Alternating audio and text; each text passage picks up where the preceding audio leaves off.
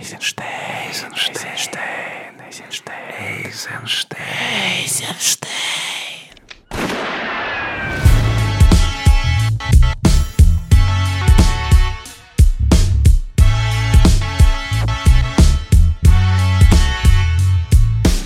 Всем привет! Это подкаст «Кинопоиска крупным планом». Меня зовут Даулет Джинайдаров, я редактор видео и подкастов «Кинопоиска». А я Всеволод Коршунов, киновед и куратор курса «Практическая кинокритика» в Московской школе кино. Мы вернулись! из небольшого творческого отпуска. Ура! Ура, ура! И все так же продолжаем разбирать новинки проката. Иногда будем вспоминать классические фильмы и время от времени обсуждать актуальные новости. Мы по вам очень соскучились, наши дорогие слушатели, и готовы ворваться в новый киносезон с новыми темами и новыми идеями. Все вот ты готов? Я всегда готов. Надеюсь, что и вы потом немножко скучали, дорогие друзья. И для нашего великого камбэка мы выбрали не какую-то актуальную новинку, не что-то приходящее, что-то, что, конечно, порвет кассу кинопроката, но, возможно, канет в лету. Мы выбрали тему невероятно вечную, нестареющую классику, а заодно давнюю мечту Всеволода. Потому что Всеволод целый год просил, упрашивал нас. Э, На нашего... коленях стоял. Да. Когда же, когда же мы обсудим его любимого режиссера. И да, наконец этот день настал. Сегодня мы будем обсуждать Наконец-то Кристофера Нолана. Нет, нет, не Кристофера Нолана. Да его Финчера. Мы, его мы уже обсуждали. Нет, все вот, ну что ты начинаешь? А, мы, мы будем, обсуждать... обсуждать Сергея Михайловича Эйзенштейна. Кажется, что уже никто не верил, что этот день настанет э, когда-нибудь. Многие уже бросили писать нам письма. Все Всеволод ходил грустный последние полгода и как-то зачах немного, обсуждая всякие мистические триллеры и супергеройские комиксы. Но мы подумали, что раз 18 августа нашему подкасту исполнился ровно год, то на день рождения мы можем устроить такой вот праздник и для Всеволода, и, надеюсь, что для вас, наши слушатели дорогие. А во-вторых, с каникул надо возвращаться мощно и бодро, и заметно, и фигура главного отечественного режиссера в истории кино, и, возможно, главного, в принципе, режиссера мирового кино, вообще за всю его 125 с лишним летнюю историю, это ровно то, что нужно для первого выпуска нового сезона. Кроме того, это у нас 48-й выпуск по счету, а Эйзенштейн, как известно, умер в 1948 году. Ну, слушай, сегодня мы, наверное, будем говорить не столько о жизни Сергея Эйзенштейна, сколько о его творчестве. Все-таки у нас фокус в нашем подкасте больше на анализе киноязыка, на значении режиссера, на его творчестве, на фильмах в первую очередь. И мы, конечно, когда-то анонсировали четырехчасовой подкаст по Эйзенштейну, но в студию у нас забронировано только на два часа, так что, ну, ограничимся, думаю, часа максимум. Да, все еще торопится, извините. Да, затронем не все, разумеется, но хотя бы обсудим самое важное Сергея Михайловича. А еще, поскольку нашему подкасту год, и мы вернулись из отпуска, то не выключайте сразу после того, как мы с вами будем близки к прощанию. В финале мы объявим конкурс, в котором могут поучаствовать все и получить за это подписку на Кинопоиск HD. А также еще приз-сюрприз. Да, и приз-сюрприз. Так что не переключайтесь, в финале вас будет ждать интересный розыгрыш. Да, мы объявим эти условия. Я думаю, что мы сейчас можем объявить. Да, это курсовая работа про Сергея Михайловича Эйзенштейна. Выбирайте один аспект его творчества. Там, ну, не менее 60 страничек, библиография из 95 пунктов. Ну, нормально, да? Ну, думаю, что после этого подкаста, возможно, кто-то и напишет такую, такую вот э, работу. Но слушай, мне кажется, что одна из задач нашего сегодняшнего эпизода это показать, что Эйзенштейн, вообще говоря, довольно актуальный режиссер, и что про него можно писать не только диссертации и курсовые работы, но вообще говоря, его можно смотреть и получать от этого удовольствие. Ты уже говорил, что он твой любимый режиссер, в принципе. А как ты его полюбил? Какой был твой первый фильм? который ты посмотрел, и все вокруг замедлилось, начала играть музыка, откуда-то сверху, с неба начал литься божественный свет, и ты понял, что он, СМЭ, твой любимый автор теперь навсегда? Ну, смотри, это было очень интересно. Я шел по Чистопрудному бульвару и встретил там Виктора Шкловского. Ашкловский, стал со мной разговаривать, и вдруг идет человек какой-то такой, такой шевелюры такой, кудрявый. Говорит, о, это Сережка, вы не знакомы? И нас он так познакомил с Сергеем Михайловичем Эйзенштейном. Он же как раз тогда жил в самом начале Чистопрудного бульвара, прямо около прудов. Кстати, я вот сейчас шел на запись, на этот дом посмотрел. Конечно, трепет у меня вызывает. Все, что связано с Эйзенштейном, это дом, в котором сейчас находится библиотека, прямо на углу пруда. Если вы вот там будете ходить, обратите внимание, там есть доска мемориальная. И, кстати, с этим домом связана, я думаю, самая большая награда, которую получил когда-то Эйзенштейн. После выхода фильма «Броненосец Потемкин», житель коммунальной квартиры, в которой он ютился в уголке комнатки, которую э, занимали Михаил Штраух и его жена. Жители коммуналки решили уплотниться, чтобы такому великому режиссеру дать отдельную комнату. Не квартиру, не виллу, не яхту, а просто крохотную, там, несколько метровую комнатку. Это было счастьем и действительно таким ну, невероятным э, моментом. И действительно, для Москвы 20-х это, в общем, довольно тяжелой, да, с тяжелой жизнью, без света, без электричества часто место, да, без э, воды. Вот это было очень круто. Но если отвечать на твой вопрос серьезно, то я не помню момент, когда я впервые посмотрел Эйзенштейна. Вообще uh-huh. не помню. Я, э, видимо, это делал в бессознательном возрасте. Я думаю, что это был Иван Грозный, угу. потому что когда я его смотрел уже в сознательном возрасте, я к этому фильму относился как к чему-то знакомому. Я как будто бы это угу. уже видел. Я не знаю, как так получилось. В какой-то момент э, я посмотрел отреставрированную версию «Броненосца Потемкина». Я тогда не очень интересовался еще кинематографом и думаю, о, какой классный фильм, это что такое за фильм интересный, да, и понял, что это вот Потемкин. Он выглядел как современное кино, там была прям угу. очень классная реставрация, ремастеринг пленки. Он выглядел и по качеству как современный современный фильм и по э, своему языку, вот, как что-то такое совершенно невероятное. Поэтому у меня нет такого прямо э, какого-то отдельного момента угу. урывками, а потом просто уже, когда я пришел в Авгик, получить второе образование сценарное, нам, конечно же, стали показывать эти картины, и все, я уже утонул. Слушай, ну, наверное, возможно, ты смотрел Ивана Грозного как нечто знакомое, просто потому что влияние Эйзенштейна, его фильмов настолько высоко на всю последующую традицию, что ты так или иначе узнаешь какие-то образы, либо цитаты, либо просто приемы, об этом мы еще поговорим. Либо то, что он цитирует, потому что я помню, много ходил на оперу Борис Годунов, а как раз от трагедии Пушкина и оперы Мусоргского много чего взято Эйзенштейном, да, поэтому там вот и он что-то цитирует, это, может быть, такие знакомые культурные коды, но я уверен, что я просто это видел? У меня в первый раз это было в восьмом классе, это было после восьмого класса. Мы со школы ездили в археологическую экспедицию под Моготово, там копали какую-то усадьбу 11 века, уже не помню, я находил там только черепки и грязь. И мы смотрели в доме, нам учитель истории наш показывал, Александр Григорьевич, если слушаете, доброго вам здоровичка он нам поставил на ноутбуке фильм «Александр Невский». Вот что дети должны посмотреть. И там действительно были мы восьмиклассники, девятиклассники, там пятиклассники какие-то.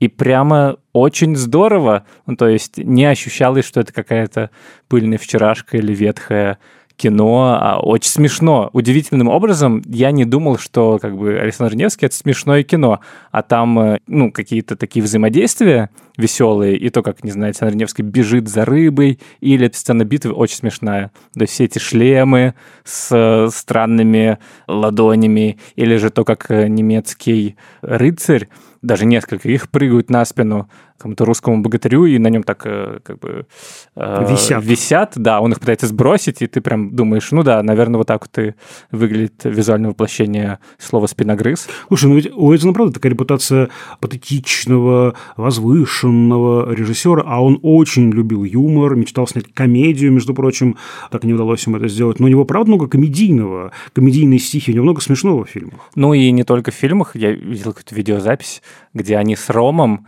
хотят что-то объявить, это какая-то студийная съемка, и там что-то патетическое, потом они выходят, начинают что-то говорить и просто ржут. Ну, то есть не могут просто продолжить, потому что слишком смешно. Страшно игра в Эйзенштейн невыносимый. И это такая витальность удивительная, она, конечно, поражает. Или это фотография известная из его поездки в Мексику, где он сидит на огромном кактусе, а кактус, извините, в форме пениса. Вот. И Эйзенштейн такой как бы смотрит с хитрой ухмылочкой в камеру, и ты думаешь, ну да, вот это вот величайший режиссер в истории кино, как бы именно так он и должен выглядеть. чего стоит история в третьей серии Ивана Грозного, где Ром был приглашен, и даже есть пробы, он был приглашен на роль английской королевы Елизаветы, и Ром, глава, значит, подразделений игрового кино, в управлении кинематографии, в гриме и костюме очень классно отыгрывает Елизавету. И, разумеется, Эйзенштейну не разрешили начальника, формального его начальника, снимать в женской роли. Mm-hmm. Это, конечно, жаль, да. Ну, то есть там, правда, много юмора, и он был очень таким, правда, витальным человеком. Эта вот сила, энергия, она, конечно, завораживает. В каждом фильме, в каждой склейке там столько этой энергии, столько какого-то, я не знаю, неистовство. Вот э, у меня Эйзенштейн ассоциируется такая вольная ассоциация. Ну вот если мы возьмем трех гениев эпохи Ренессанса итальянского, Леонардо да Винчи, Рафаэль Санти, Микеланджело Буонаротти, то это что-то такое микеланджеловское. Вот эта мощь микеланджеловская здесь вот очень хорошо, мне кажется, видна. Слушай, что тебя восхищает в Сергее Эйзенштейне больше всего? Потому что у меня есть один ответ, который возник после того, как я чуть-чуть почитал его статьи о его же фильмах и почитал про то, как он готовился к съемкам. И это какая-то невероятная, просто феноменальная, фантастическая, сложно представимая продуманность каждого элемента киноязыка каждой склейки. Он продумывал все мизансцены. Любой кадр у него был не просто так, а имел какой-то смысл, он хотел этим что-то сказать. И то, что он написал так много киноведческих статей и всячески объяснял свой метод, это что-то удивительное. Ну, то есть очень редко можно встретить людей, которые таким образом рефлексируют на тему своего творчества, и фильм, которых ты смотришь, и думаешь, да, это не просто так, да, в этом нужно покопаться, потому что очень часто же ты смотришь фильм и, э, там, не знаю, какую-то идею высказываешь, вот зачем эта склейка нужна, а потом тебе пишут в комментариях, это СПГС, синдром поиска глубинного смысла, или что. Ну, автор бы, конечно, удивился, если бы что такое про свой фильм прочитал, потому что кажется, что очень много построено на интуитивном. А у Эйзенштейна нет, и это меня всегда очень поражает, потому что я, в принципе, за продуманность, за подготовку, за то, чтобы была структура, за то, чтобы ты понимал, зачем ты делаешь ту или иную склейку. В этом смысле, например, кажется таким аналогом, ну, очень близким по техничности именно киноязыка и режиссерского ремесла Дэвид Финчер из современных, который тоже супер продуманный. У него как бы ни одного лишнего движения камеры не сделает без того, чтобы он этого хотел. Но при этом э, я думаю, что тут еще важна и интуитивная часть у Эйзенштейна, такая иррациональная. Он же очень интересовался этой иррациональной, дологической, прологической структурой мышления, как он это называл. И э, мне кажется важно, что многие статьи же появились уже после фильмов. Угу. Он снял фильм, а потом пишет, что он имел в виду и почему он так сделал. Он скорее объясняет сам для себя. То есть там не всегда по жесткому плану он шел, иногда эти вот очень классные, рациональные, логические построения возникали уже после акта творения. Ну, я примерно о том же всегда думаю, когда размышляю про Эйзенштейна. Вот то, что я называю принципом ложной простоты, потому что у него фильмы, ну вот тот же Александр Невский, да, ну казалось бы, да, он сделан довольно просто, и даже э, внешне кажется таким типичным примером социалистического реализма, вот то, что от него просили сделать, то он и сделал, и пожалуйста. Но если мы хотя бы чуть-чуть да, сковырнем, да, вот как, кстати, очень хорошая метафора археологической экспедиции, да, хотя бы один слой снимем, там прямо mm-hmm. бездна разверзнется, и еще слой, и еще, и еще, и еще, или там, я не знаю, он пишет про Потемкина, что мой фильм выглядит как хроника событий, а действует как драма, то есть вроде как перед нами такая фиксация реальности, похожая на кинохронику, но там действительно такая очень сложная организация, сложная структура.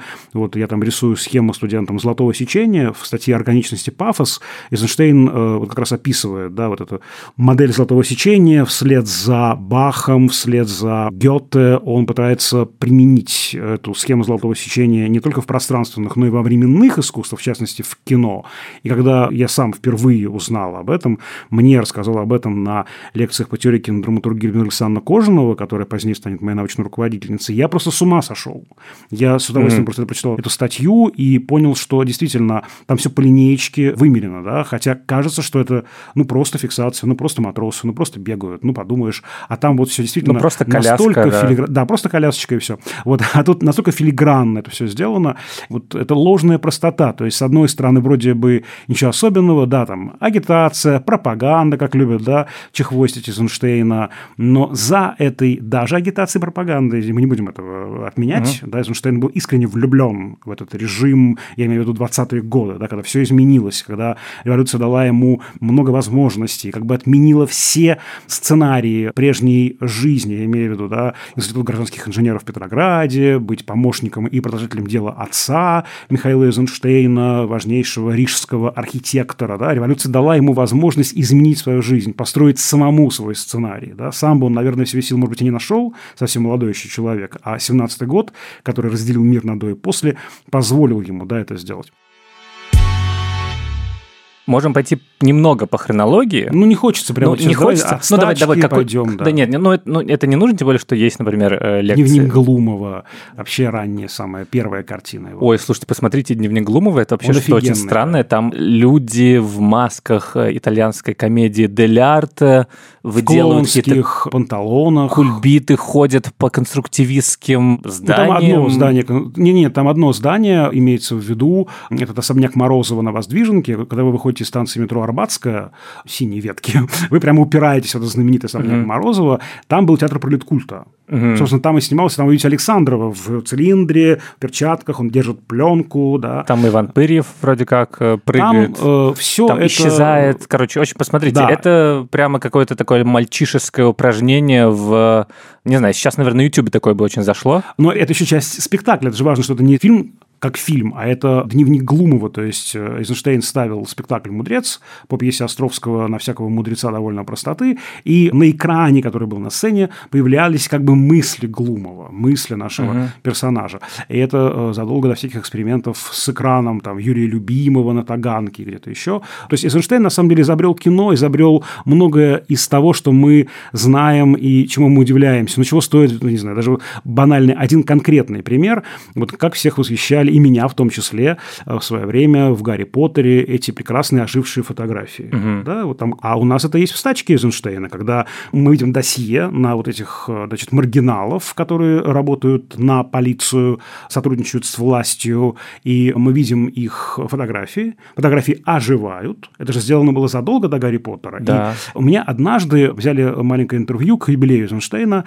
Вот какие конкретно есть примеры, где торчат уши Эйзенштейна? Я, ну, какие-то вещи, конечно, привел, но в целом невозможно сказать, где, потому что они везде. Mm-hmm. Эйзенштейн просто взял и изобрел тот киноязык, на котором мы разговариваем. Он был не единственным, конечно, был и до него Дэвид Оур Гриффит, которого он очень уважал. И, который придумал он... монтаж параллельный. Да, да, да и перекрестный, да. И для меня слово Эйзенштейн просто один из синонимов слова кино. Один просто пример, одна история. Конечно, это байка, и это абсолютно апокриф. Я не верю ни секунды в то, что эта история реально случилась, но она очень важную вещь показывает.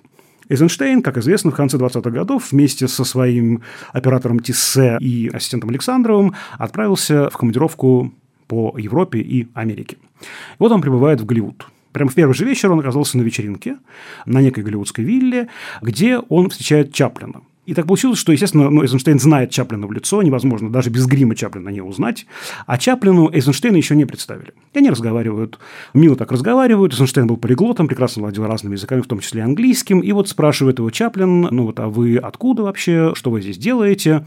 И он говорит, вы знаете, я молодой советский режиссер, увлекаюсь кино, и советское руководство отправило меня сюда к вам в Голливуд, чтобы как раз разобраться с тем, что такое звуковое кино и вообще, как делается киноискусство у вас здесь, в Голливуде. И Чаплин так с подозрением на Эйзенштейна посмотрел, сказал, вы знаете, к сожалению, уважаемое мной советское руководство допустило одну чудовищную ошибку. Если вы действительно хотите узнать, что такое искусство кино, вам нужно немедленно брать билет обратно в Москву, садиться на пароход, в Москве найти Сергея Эйзенштейна, это единственный человек в мире, который знает, что такое кино как искусство. Здесь мы делаем деньги. Это не то. А вот Эйзенштейн единственный, кто вам поможет. Так Чаплин отправил Эйзенштейна к нему же самому. Слишком красивая история, чтобы быть правдой, но она говорит о коллективном бессознательном, о том, что у Эйзенштейна уже тогда сформировалась и до сих пор остается репутация кинорежиссера номер один, то, о чем ты сказал, да? Один из самых главных, если не самый главный кинорежиссер на планете. Его уже давно нет с нами, но его фильмы изучают, его фильмы смотрят, и они живые, на мой взгляд. Опять же, да, вот что для меня самое главное в Эйзенштейне? Вот возьмем, да, опять же, теорию монтажа. Как он не любил кулешовскую концепцию кирпичика. Кадр как кирпичик. Эйзенштейн говорил, кадр – это не кирпичик, а это ячейка монтажа. Когда я это впервые прочитал, думаю, господи, ну черт подери, ну какие вы, ну прям, ну вот ты зануды, душнила, да? да, кирпичик, ячейка, ну какая разница, годов. господи. А ведь на самом деле нет. Там совершенно разный принцип. Для Кулешова важен не столько сам кадр, сколько склейка, соединение. Да? Опять же, вот эффект Кулешова на это построен. Угу. Именно сцепка кадров дает некий новый э, смысл, новое значение. Содержание придает этих кадров. А Эйзенштейна интересует сам кадр. Его интересует внутрикадровая драматургия, внутрикадровый монтаж. Он кадр склеивает прямо внутри, собирает из разных разнонаправленных контрастных элементов. Да? Опять же, вот Иван Грозный, значит, вот портрет портрет Ивана Грозного, крупный план, и вереницы людей, идущих да, да, э, к нему. Плане. Большой и маленькие, властный и, э, значит, молящие, просящие. Да? Он еще так кланяется, да, как бы кланяется народу, но кланяется так, что их подавляет. Это ну, выдающийся, блестящий. Только один кадр да, из тысяч кадров в фильмах Эйзенштейна. И ему важно столкновение элементов внутри кадра, и ему важно не сцепить, не кирпичики проложить, а столкнуть, как вагончики, столкнуть эти кадры друг с другом. Отсюда такая энергия, мощь, неистовство фильмов Эйзенштейна. Да? Они очень легко узнаваемы. Ну да, и действительно есть, что ты даже сквозь эту черно-белую пленку, даже сквозь такую потертости, даже сквозь эти шероховатости, вот эти вот царапинки, действительно видно страсть у Эйзенштейна да, да, очень да. во многих фильмах. И это, конечно, если честно, немного сложно передать людям, которые не привыкли смотреть черно-белое кино, которые привыкли к чуть другому киноязыку, потому что все-таки Эйзенштейн, его находки, они часто смотрятся как будто бы чуть искусственными, чуть надуманными. То, что мы уже прошли этот этап, и мы сейчас смотрим на все вот эти вот его монтажные изыски, на столкновение кадров, на глубинную мизансцену, как нечто само собой разумеющееся. Оно просто уже идет. А вот его именно такие довольно плакатные мизансцены, в Иване Грозном этого очень много, они все-таки как будто бы смотрятся скорее искусственно. И это тебя немного отторгает из, э, собственно, ткани сюжета фильма.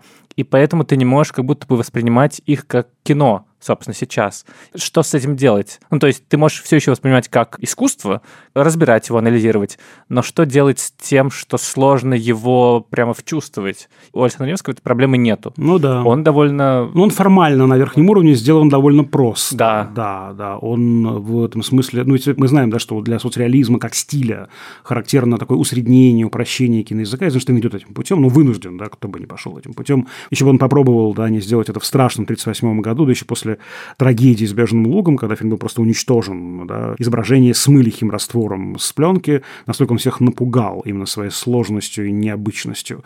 Кстати, по поводу Александра Невского, я, когда показывал студентам филфака кино, у нас был курс истории кино, и там на большом телевизоре мы какие-то старые фильмы смотрели, единственный фильм, которому в течение года они после просмотра аплодировали, это был Александр Невский. Угу. Я был ошеломлен. Я спросил, почему. Они сказали, нам нужен такой герой. Нам угу. нужен такой герой, как Александр Невский. А Александр Невский, он же... Э, Какие пафосные студенты. Нет, а я Нет? бы не сказал. Я думаю, что они прямо... То есть, это бы порадовало Сергея Михайловича, потому что Александр Невский, он же так круто придуман, как персонаж. С одной стороны, он свой, наш. Мы видим его как рыбака вначале. Он не какой-то там святой, он же святой вообще-то, да? Он там не великий князь, да? А вот не знаю, сосед. Наш Просто человек. Наш, да. А с другой стороны, он похож на былинного богатыря. Там очень много таких фольклорных ассоциаций. То есть он выглядит как очень знакомый персонаж. Хотя мы не знаем его истории доподлинно, но он утоплен в фольклорный контекст, что кажется знакомым.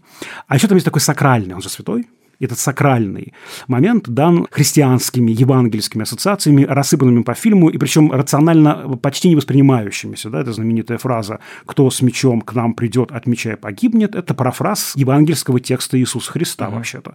Вот. Но это не считывается как э, такая буквальная цитата, но воспринимается как нечто знакомое и вот возвышающее Александра Невского. То есть он существует сразу в нескольких регистрах. Очень простом, бытовом, заземленном, фольклорном, почти сказочном, очень знакомом и таком возвышенном, христианском, недосягаемом таком режиме. И это очень классно, когда в герое есть эта многомерность. Это очень, я считаю, очень круто придуманный герой. Идите и скажите всем в чужих краях, что Русь жива. Пусть без страха жалуют к нам в гости, но если кто с мечом к нам войдет, от меча и погибнет. на том стоит и стоять будет русская земля. Получается, Эйзенштейн мог по-разному. То есть он мог сделать супермонтажное кино, в котором почти нету главных каких-то объемных героев. Да, вообще вроде нет. как броненосец А- а в Потемкин. «Стачке» или вообще нет «Стачке», героя. Да, там нет героев. Это, Там это герой чист- народ. Да, это чисто кино, это чисто режиссер Демюр, который создает из э, черно-белых пятен на пленке некоторое повествование. И есть Александр Невский, в котором очень классно придуманный герой, очень реалистичное повествование. Есть Иван Грозный, где такая оперная переусложненность при этом не отменяет трагедии. И кажется, что, возможно, если вам не нравится какой-то один Эйзенштейн, то можно просто полюбить другого. Ну, то есть самый простой вариант Александр Невский, конечно, видимо, с него надо начинать Я думаю, да. всем. А вот а остальные фильмы все-таки на любителя скорее. Да, ну мы так пугаем остальные фильмы. То есть Эйзенштейна, простите, всего их шесть, да, полных метров я имею в виду, да, поэтому, да, я бы вторым смотрел «Броненосец Потемкин», конечно же, да, как не один, а просто главный шедевр советского кино, фильм, по которому наше отечественное кино знают в мире просто, да, это главный такой как бы символ советского, российского, отечественного кинематографа. И потом уже дальше, ну, наверное, Ивана Грозного все-таки, потому что «Стачка», даже сам Эйзенштейн считал, что она очень радикально авангардна по сравнению даже с Потемкиным.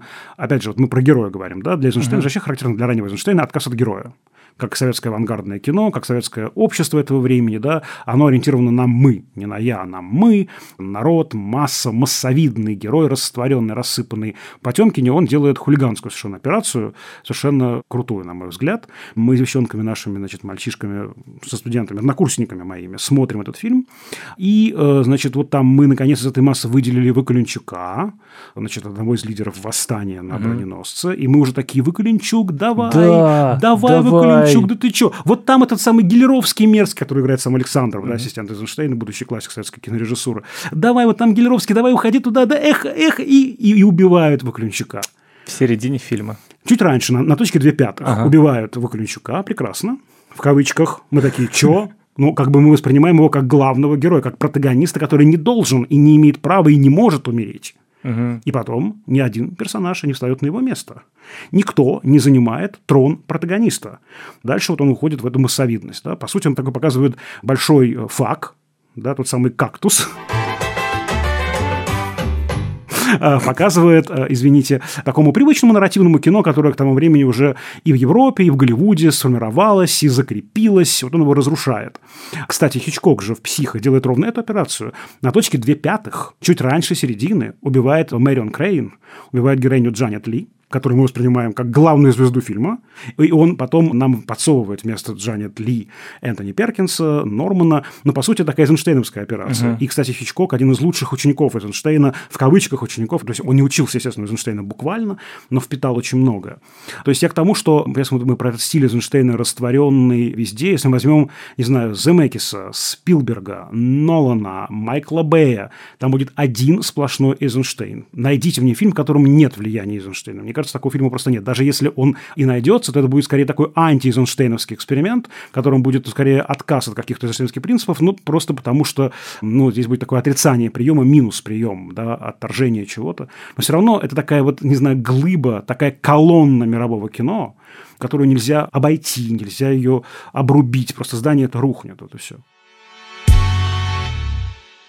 Кстати, когда я думал про сценарий видео про Эйзенштейна или какое-то повествование о его киноязыке, то там на каждом этапе его карьеры он всегда вписывался в мировые тренды, ну, по крайней мере, он двигал искусство вперед, то есть 20-е, советский авангард, это был монтаж.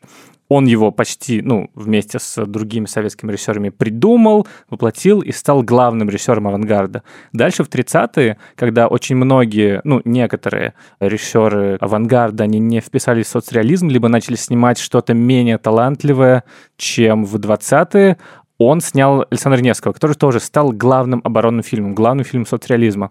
Дальше в 40-е, в военные годы и вот 45-46 он снимает Ивана Грозного, который тоже, казалось бы, должен быть чем-то вроде соцреализма, но он еще раз двигает искусство вперед. Если в Александре Невском это была работа со звуком, собственно, вертикальный монтаж, то, что у нас должны сочетаться звук и изображение, и он каким-то невероятным образом их сочленяет друг с другом. Зарифмовывает очень сложно, на уровне иероглифическом таком, да, да. То в сороковых в Иване Грозном это уже работа с цветом, которая тоже, на самом деле, меня абсолютно поразила, и после прочтения его статьи про цвет и цветовую драматургию, как много он туда вкладывает мысли, то есть ты думаешь, от чего это сейчас голубой цвет вдруг возникает, а это хоп, а он на самом деле меняет его значение вот и в начале сцены пляски опричников, где это сцена святости, где есть на заднем плане такая фреска большая святого, а дальше, когда он освещает Старецкого, которого вот-вот убьют, это уже цвет тления и смерти. Могильного хлада. Да, и это так здорово, когда ты это действительно начинаешь воспринимать и разбираться, и чуть-чуть больше узнаешь. То есть он, в принципе, и так смотрится, на самом деле, довольно интересно, просто за счет того, что там есть какой-то сюжет, драматургия, там есть характеры, но как только ты чуть-чуть сковырнешь, это действительно нечто потрясающее.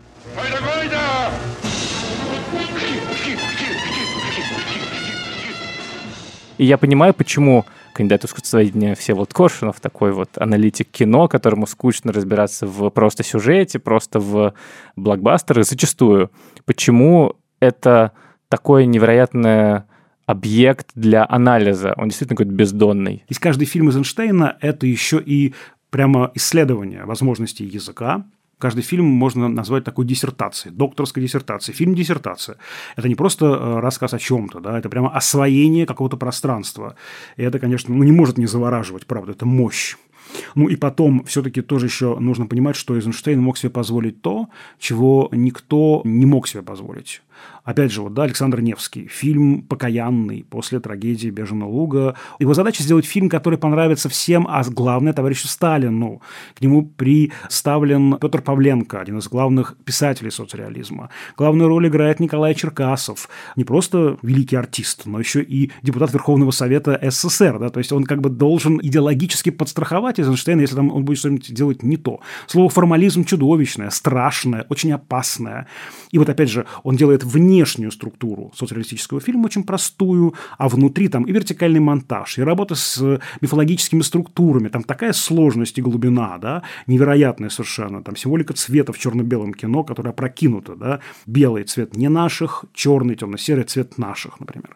Там таких, таких прям формальных экспериментов, но ведь это же легко может быть вскрыто, он же буквально всегда ходит по краю. Ну да, цитата из Евангелия, мне кажется. Семинарист Сталин должен был да, опознать, да, но, видимо, да. решил, что ну ок. Ну, Сталин, я думаю, почувствовал эту сакрализацию Александра Невского, но он ее сделал козырной картой и воспринял как козырную карту. Он же, собственно говоря, есть же знаменитый сценарий Александра Невского, еще сценарий, где было продолжение, да, он должен был ехать в Орду, Александр Невский, там вот травят хан, он должен умирать, и Сталин красным карандашом перечеркивает весь этот хвост, оставляет вот там, где он, значит, сейчас фильм заканчивается этой фразой, да, и пишет «Не может умереть такой хороший князь» не умирают святые, святые не умирают, он как бы, он с нами все время, это же благоверный князь, покровитель воинства и так далее. Ну, слушай, это как раз нормально для 30-х, когда происходит поворот да. к великорусской истории, угу. к прошлому возрождению отечественных деятелей культуры, там Петр Первый и так далее, и там вот эта вся антирелигиозная пропаганда 20-х годов, раповская, она уходит, и это, в общем, наверное, действительно встраивается, и даже если как-то не провозглашалось специально, что Давайте туда евангельские мотивы вставим. Нормально, что Александр Невский — это семейный святой семьи Эйзенштейнов. Ничего страшного, что тут отсылки цитаты прямые из Библии, и что вначале Александр Невский вообще удит рыбу, а кто нас удил рыбу, это как бы Иисус. Вот. Ничего страшного, это как бы мы просто не обращаем на это внимания, но понимаем, что вот-вот скоро уже и РПЦ восстановим. По поводу этой смелости и хождения по краю, вот Иван Грозный же действительно такая прямо ну, невероятная история. Есть такая гипотеза Владислава Цукермана, режиссера. Он говорит о том, что центральная сцена Ивана Грозного – это сцена песчного действия, когда прямо в храме некое театрализованное действие, там какие-то скоморохи, царь Новоходоносор, царь языческий, царь сатанинский, вот, э, значит, там бросает отроков, э, верующих в единого Бога, в огонь, а огонь, значит, не пожирает их тела. Это печное действие, это отсылка к подобной симметричной сцене мышеловки в пьесе Шекспира «Гамлет». И Цукерман делает очень простую логическую операцию – Если в «Гамлете» «Мышеловка», пьеса «Убийство Гонзаго» – это попытка разоблачения Клавдия, если Клавдия отреагирует на ситуацию, которая показана в пьесе как-то нервно, особенно нервно, то он сам разоблачится перед всем миром фактически. Да? Поэтому Горацио так строго приказывает Гамлет следить за реакцией Клавдия. Клавдий останавливает пьесу, скандал устраивает и уходит просто. То есть сам разоблачается. Если печные действия, похожая мышеловка для Ивана Грозного, устроенная Ефросинией и Филиппом, мы Ивана Грозного публично в Успенском соборе Московского Кремля как бы сравниваем с Навуходоносором, царем сатанинским, языческим, нечестивым, и если Иван Грозный как-то нервно отреагирует на это, то он сам разоблачится, он признается всему миру, что он и есть этот царь Навуходоносор, что и происходит. И если товарищ Сталин отреагирует на мышеловку, расставленную уже Эйзенштейном, то есть на фильм «Иван Грозный», и нервно отреагирует, узнав себя в Иване Грозном, во второй серии, конечно же, как царя того же самого языческого, нечестивого, то он сам разоблачится перед всем миром. Он скажет «Я, он и есть». Этот демонический персонаж. Это очень красивая концепция, да, то есть э, такой фильм, как «Мышеловка». И у Цукермана статья называется «Самоубийство фильмом». То есть Эйзенштейн делает фильм, который, очевидно, не выйдет на экраны и в лучшем случае просто будет запрещен. В худшем случае Эйзенштейн, ну, просто, не знаю, кажется в тюрьме, а может быть и у стенки. Ну, Сталин придумал для Эйзенштейна, конечно, чудовищное наказание. Он его фактически отлучает от кино, потому что пока вы не переделаете Сергей Михайлович вторую серию, будьте любезны, значит, вот никаких новых проектов. У вас есть ВГИК, студенты, пожалуйста, там работаете, но мы ждем от вас нового сценария второй серии переделок второй серии. Будьте любезны. Эйзенштейн, а это 45 год, до 48 года фактически лишен возможности делать кино. Три года он без кино, это ужасно, это очень тяжело. Там два инфаркта, последний казался смертельным.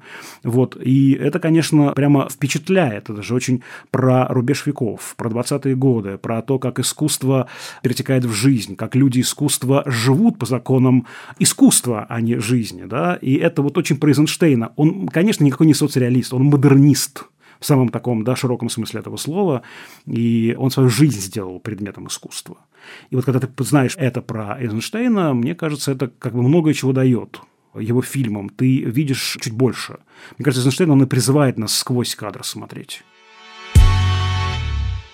Мне всегда интересно, если честно, какое-то сослагательное наклонение в истории и сравнение с другими героями эпохи, у которых как-то по-другому сложилась жизнь. Скажем, великий деятель авангарда Григорий Козинцев. Он дожил до оттепели, он пережил Иосифа Сталина и в конце 50-х, 60-х годах начал ставить классику. Он поставил Дон Кихот, он поставил каноническую экранизацию Гамлета с сомневающимся героем, который на самом деле стал довольно современным персонажем. И вот этот конфликт человека власти, и Гамлета, и Клавдия, и то, как сделано это кино, на самом деле оно... Ты его в детстве смотришь по каналу «Культура», и тебе кажется, ну, господи, там эти черно-белые люди что-то разговаривают в пафосных декорациях, а сейчас смотришь, какие там крутые движения камеры, как здорово и модернистски и необычно сделан это кино и ты прям восхищаешься. И оно смелое. а смело, да. Отсылок там мне очень нравится, это уже тоже замечено, э, что там же много прижизненных бюстов Клавдия, угу.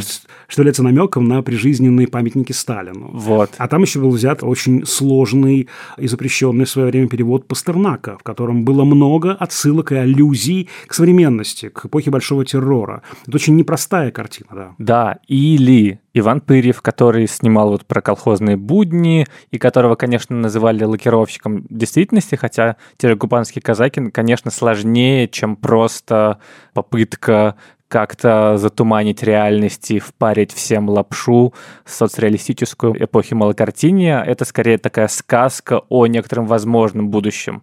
Он начал снимать, э, соответственно, экранизации Достоевского, тоже вполне канонические идиоты, братья Кармазовы.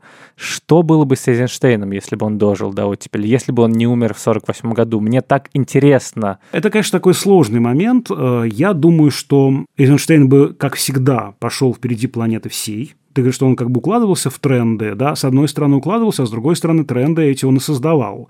Моя любимая история про то, как в 30-е годы в том же «Бежене Луге» он э, делает фильм, основанный на мифологических мотивах, по сути, прорабатывает теоретический и практически мифологический уровень фильма, к чему мировое кино придет, наверное, только в конце 70-х, когда после «Триумфа звездных войн», после того, как Кэмпбелл вновь как бы станет э, такой настольной книгой интеллектуалов, особенно э, сценаристов, продюсеров, редакторов, Тысячеликий режиссеров. герой. Тысячеликий герой, э, потому что, как мы знаем, Лукас... Оксимирон, большой... привет.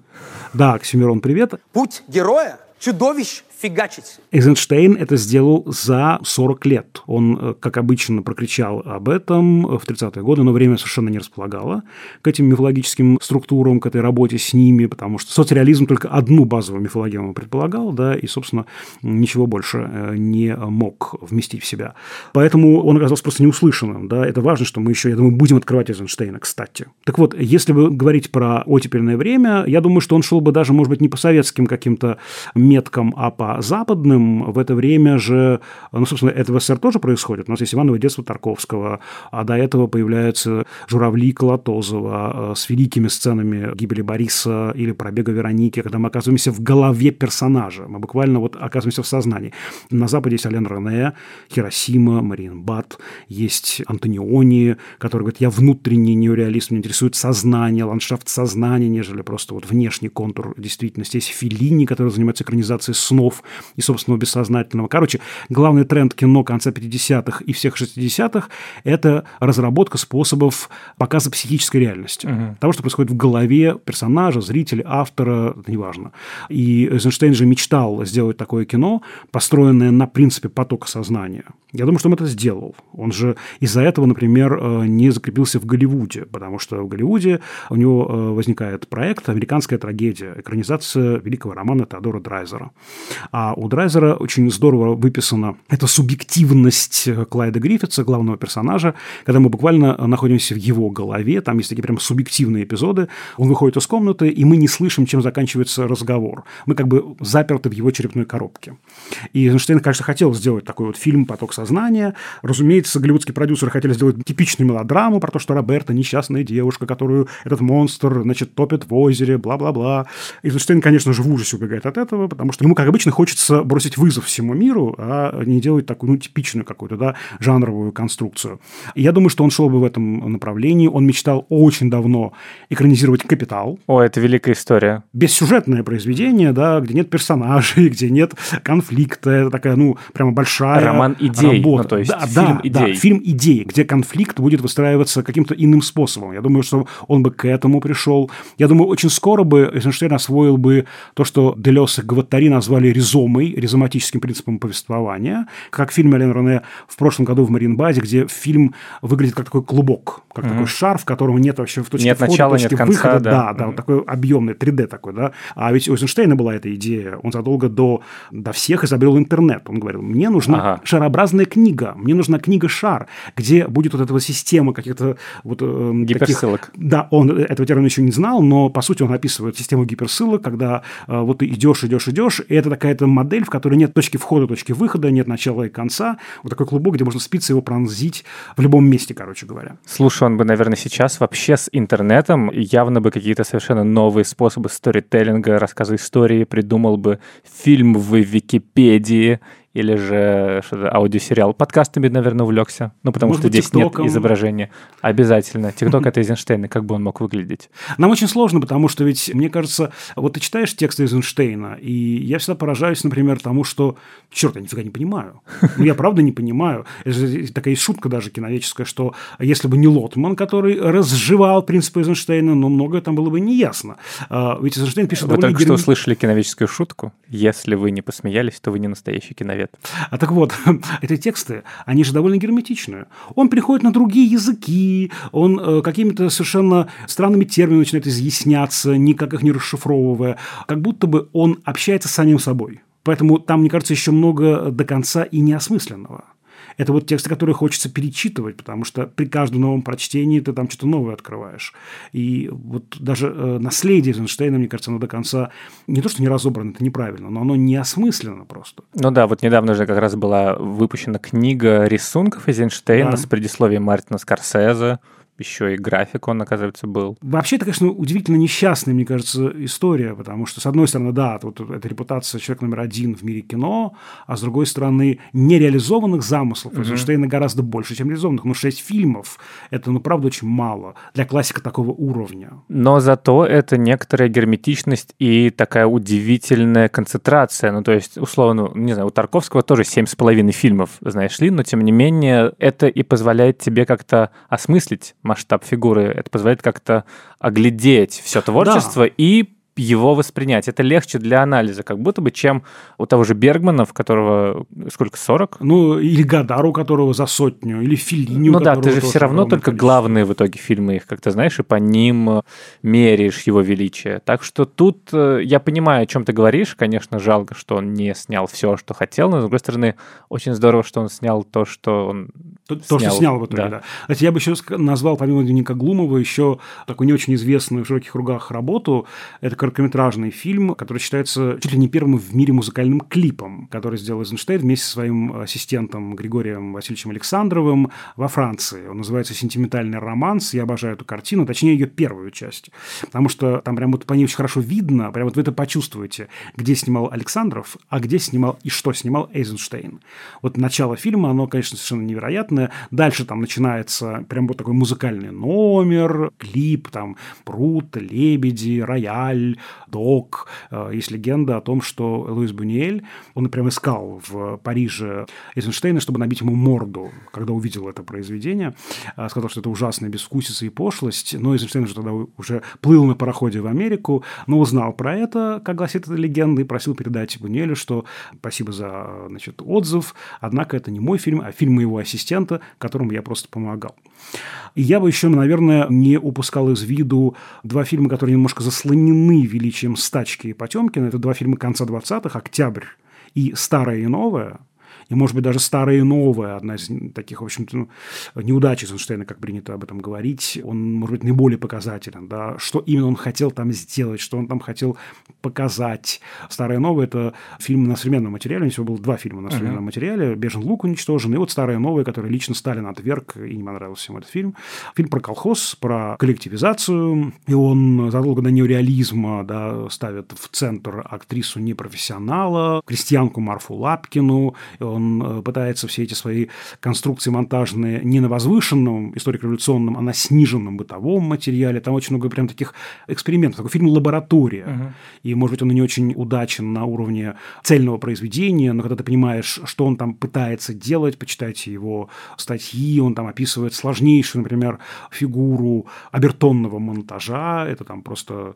Это сцена ныряния под икону, так называемая, да, там просто... Вот вы читаете этот кусочек из статьи «Четвертое измерение в кино, где он разбирает свои уровни и виды монтажа, вот это бертонный монтаж, и смотрите этот кусок, думаешь, господи, как же ты это сделал вообще? Да, сегодня тоже, в общем-то, ну, мы видим эти примеры, да, и тональный, и обертонный монтаж, и, значит, ритмический, и метрический, и цветовое кино, и вертикальный, все это как бы плоть и кровь кино. Ну вот, кстати, у меня одна из студенток тоже сказала однажды, а что в этом гениального? И мне пришлось угу. ей объяснить, что это для нас кажется и банальностью. Ты взорвался. Почти. Это кажется банальностью, потому что мы стоим на плечах этих людей, ни одного Эйзенштейна, да, этих многих-многих-многих людей. И сегодня, правда, эти открытия кажутся, ну, неочевидными, потому что мы-то их смотрим из 2021 года. А если мы посмотрим на них из, там, условного 2020 года, 2021, 2025, когда мы еще будем более широко понимать контекст, в каком контексте это появилось, вот тогда возникает ощущение взрыва формы взрыва киноязыка. Конечно, из 21 года, ну да, нам сегодня все это слишком хорошо понятно, у нас все это уже в руках, как рабочий инструмент. Но зато сейчас из 21 года можно посмотреть это без э, контекста в смысле идеологического и сюжетного, потому что тоже старые новые сложно воспринимать фильм «Панигерик», восхваляющий коллективизацию, который явно нереалистичный, который воспроизводит штампы многие в изображении героев или ситуаций. И это действительно то, в чем Эйзенштейн же обвиняют, что вот он да. пропагандист, идеолог, но кажется, что эпоха ушла, горечь ушла по большей части относительно тех событий, и ты воспринимаешь это исключительно как кино. Ты понимаешь, что он хочет сделать, и с точки зрения именно режиссуры и искусства это, конечно, останется и сегодня. Вы знаете, откроем вам страшную тайну. С нами сегодня в честь юбилейного выпуска в углу студии сидит продюсер Женя Молодцова в прекрасном платье цвета фуксии, который мне напоминает цвет позднесоветского плодово-ягодного мороженого. Вот. А, и Женя уже показывает, что нам, кажется, пора закругляться. И Женя говорит, что каждый зритель, слушатель наш может поставить на замедленном режиме наш подкаст, и получится те самые 4, 8, 10, 12 часов искомые, которые он хочет получить учить. Хорошо. Но еще мы обещали в самом начале выпуска, что мы объявим конкурс, розыгрыш призом, в котором будет подписка на Кинопоиск HD. И лекция Всеволода Даулета про Сергея Михайловича Эйзенштейна. Ну, скорее Всеволода. В общем, вы уже слышали по этому выпуску, что какая страсть движет Всеволодом, что я даже слова не мог сказать. Но мне не хотелось настолько. Прекрасно было все, что ты сказал. Ты, ты знаешь, ты мне еще не сказал, какой у тебя любимый фильм Эйзенштейна, кстати. Слушай, да, наверное, Александр Невский. Но его проще всего любить, если честно. И его еще легче любить, когда ты понимаешь, насколько он сложно устроен. Я просто такое прям люблю. Я люблю, когда ты вроде как смотришь фильм, и ты думаешь, что все в нем понимаешь, а потом начинаешь разбираться, и у тебя открываются какие-то бездны, и ты вдруг замечаешь, а вот тут камера так двигается, а вот тут так мизансцена устроена, а почему я не слушал, как звук соотносится с изображением. То, что ты называешь ложная простота, да, все-таки остальные, они довольно... Сразу видно, что они авангардные. Ну, прям вот сразу. Ты ну, смотришь, да. и ты понимаешь, что да, сцена на детской лестнице, когда все падают, все бегут, все бесконечно это длится, и лестница какая-то бесконечная, и коляска начинает падать, и ты все понимаешь про эту смену кадров, про то, как это воздействует, про то, как это невероятно придумано, но ты не можешь включиться, потому что это слишком очевидно искусство. Вот, ты не можешь раствориться в этом фильме. Я не смог, по крайней мере.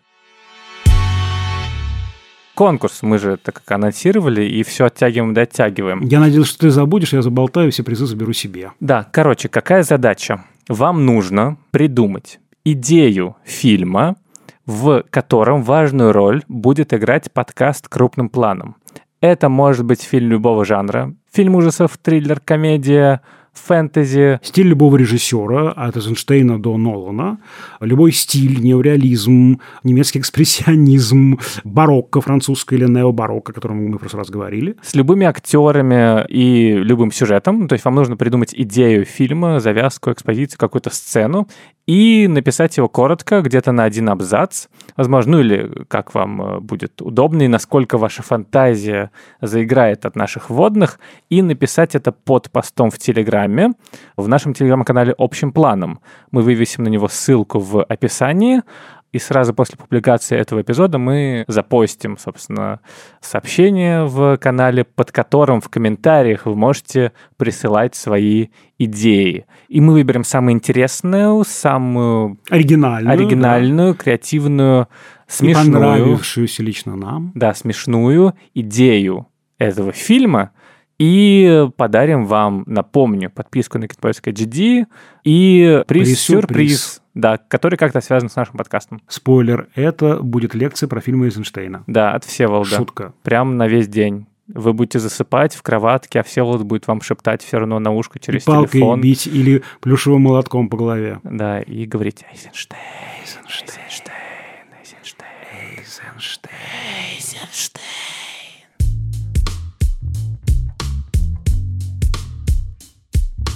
Ну, на этом, думаю, мы закончим с Эйзенштейном на сегодня. Конечно, все вот его будет поминать так или иначе в каждом выпуске нашего подкаста. А мы рады, что мы наконец вернулись к вам и можем так дальше и обсуждать новинки проката и разную классику кино. Меня зовут Дуля Джинайдаров. Я Всеволод Коршунов. Мы прощаемся с вами на неделю. Напомню, что нас можно слушать на всех платформах. Яндекс Музыка, Google Podcasts, Apple Podcasts, CastBox. Подписывайтесь, слушайте, присылайте нам ваши комментарии. Мы очень ждем обратной связи. Да, пишите нам на почту подкаст собакакинопоиск.ру вопросы и письма с пожеланиями тем. Ставьте сердечки в Яндекс Музыке. Таким образом вы подпишетесь на новые выпуски, вам будут приходить пуш-уведомление о том, что вот Всеволод и Даулет опять что-то обсуждают. А в Apple Podcasts вы можете ставить 5 звездочек. И написать какой-то приятный отзыв. На этом все. Над этим эпизодом работали звукорежиссер Лера Кусто и продюсер Женя Молодцова. До скорых встреч. В фуксиевом платье. До скорых встреч, друзья. Пока-пока. Пока. -пока. Пока.